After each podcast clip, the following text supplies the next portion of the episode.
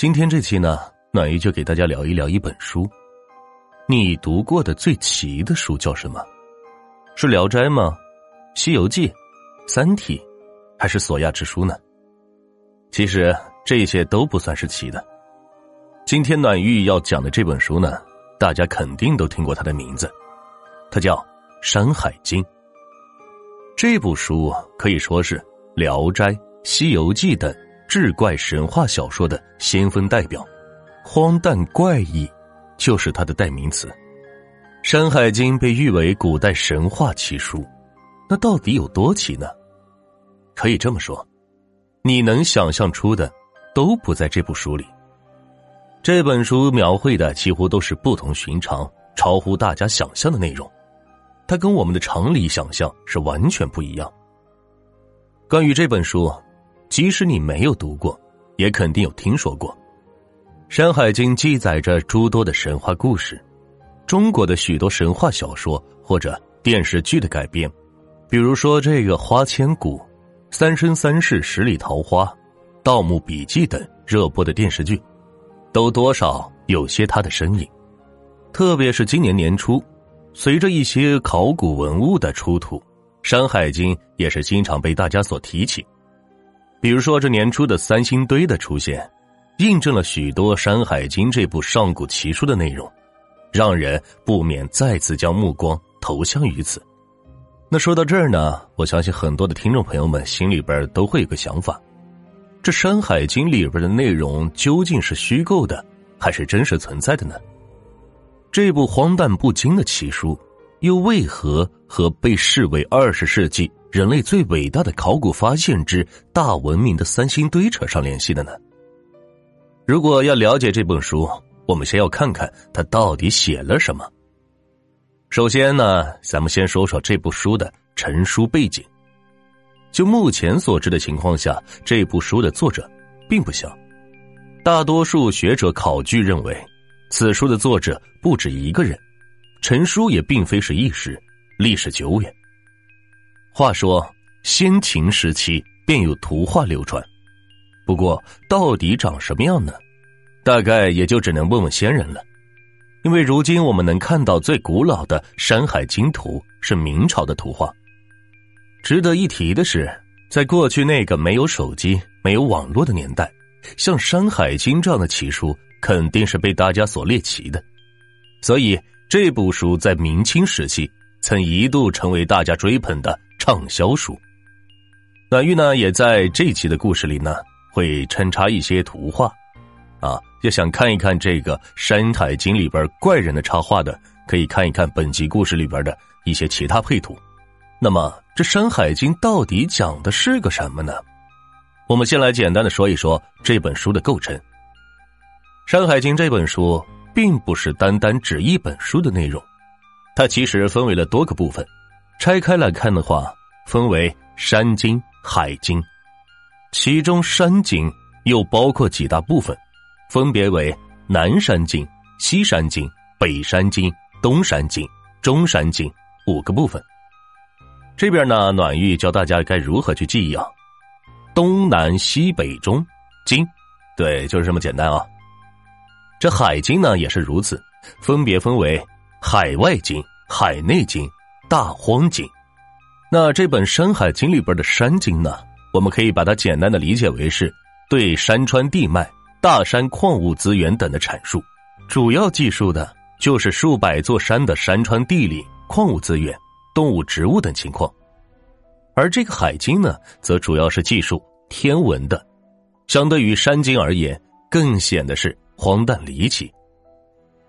整体上看的话，《山海经》记载着约四十个邦国、五百五十座山、三百条水道、一百多位历史人物。以及这些邦国山水的地理、民俗和重要的物产。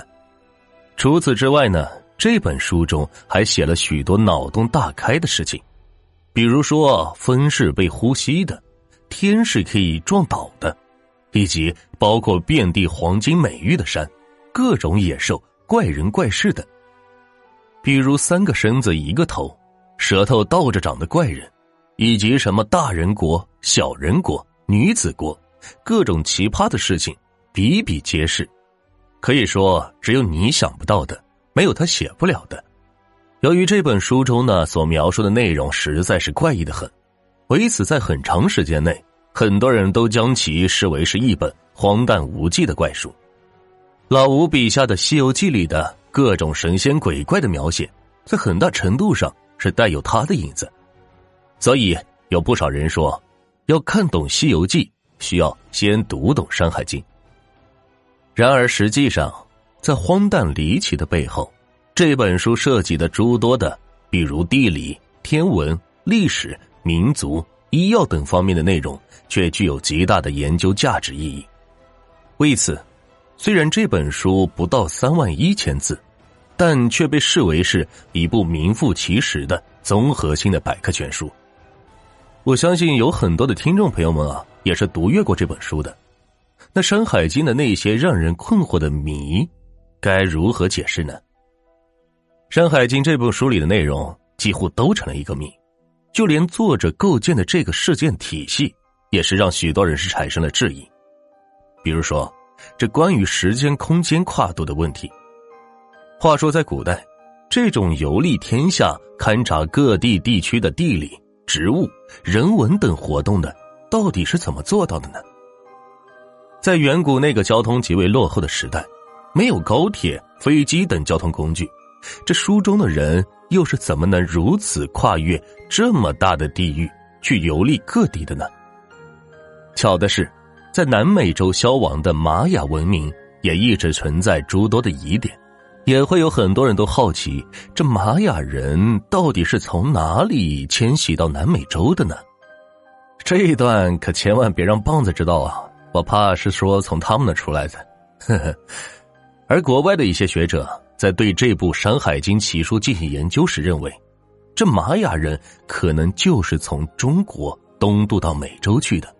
这个理由是，印第安文化中有不少的文物资料等和我们中国古老的文明存在着紧密的联系，且更让学者们吃惊的是，《山海经》记载的一些山。和北美洲的西部和中美洲的诸多的山都是相应吻合的。比如，美国的一些学者在研究中发现，海外东景、大荒东景中描写光华之谷，就和美国科罗拉多大峡谷是极为相似。这就让人不禁想问：这种高度的相似是巧合，还是那时候的人已经有了这样的通天的本事？早已具有了远跨重洋的能力。早在五千年以前，中国人真的就有了这种本事，能够对地球有如此细致的掌握了吗？这暖玉呢，也只是简单的阅读过。我相信正在收听的很多小伙伴们，肯定对此也是有多多少少的了解，也可以在评论区里边呢，跟大家做一个讨论。又比如关于书中的动植物的疑点。《山海经》里描写的各种奇奇怪怪的人或者植物，都是颠覆人们的常规想象的。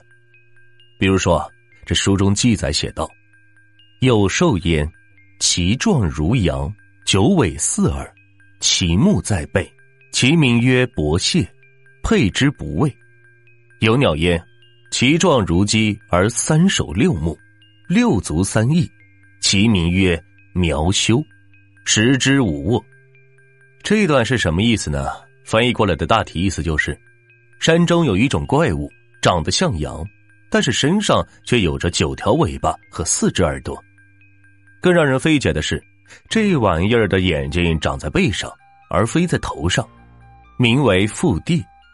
据说，只要人披上它的皮毛，就不会感到畏惧。此外，山中还有一种鸟，外形跟鸡一样，但是却长着三个脑袋。六只眼睛，还有六只脚，三只翅膀，名为苗哥。听说吃了它的肉，人就不会疲惫瞌睡。除此之外，甚至还有六个脑袋的鸟。听到这里，估计很多小伙伴的心中是飘过了十万个为什么。这哪儿是什么野兽，什么鸟啊？明明就是怪物呀！又比如书中写道：“一臂国在其北，一臂一目一鼻孔。”有黄马虎纹，一目而一首。这翻译过来的大致意思就是，有一个叫做夷毕国的国家，位于三申国的北方。这个国家的人都有一条胳膊、一只眼睛、一个鼻孔，且这个国家有一种黄色的马，长着老虎的斑纹，但是只有一只眼睛和一条腿。描写的如此有鼻有眼的，但是却有些让人是感到瘆得慌。这世间真的是有这样的人吗？反正现实生活中的暖玉呢是没见过，但是在喜马上经常说鬼故事的暖玉，恐怕也只能说摇头 no 了。对于《山海经》里面出现的各种怪物怪人，有考古学家也曾经做过这样的大胆猜想，认为这可能是远古文明核辐射所留下来的产物。一位名叫做大卫查理的西方考古学家观点认为。我们的地球已经有四十六亿年的历史，但是人类的存在历史也就几百万年。若把时间往前推，我们对地球的了解几乎是一片空白。为此，大卫查理认为，我们赖以生存的地球也许曾有过许多次的文明，且此前的文明中可能就是因为核爆炸而被摧毁的。这听起来似乎像是那么回事。因为核爆炸会导致核污染，造成动物、植物发育成长畸形怪异。当然啊，不过对于这样的观点，大部分的人都觉得这是瞎扯淡。总之而言，《山海经》这部奇书呢，的确有太多谜团，让人是困惑不已。书中除了描写到各种诡异的巨兽猛禽和怪人，还有着不少的神话故事描写，也同样让人感到是出奇的怪异。为了让暖玉明确接下来这几期呢是否要继续做这个关于《山海经》的内容，我希望如果有感兴趣的小伙伴们呢，可以在评论区里多给暖玉留言，这样的话暖玉才有更多的动力做接下来的这几期节目。也欢迎大家点击右上角的订阅，这样的话也算是对暖玉的一份小小的支持。我们下期不见不散。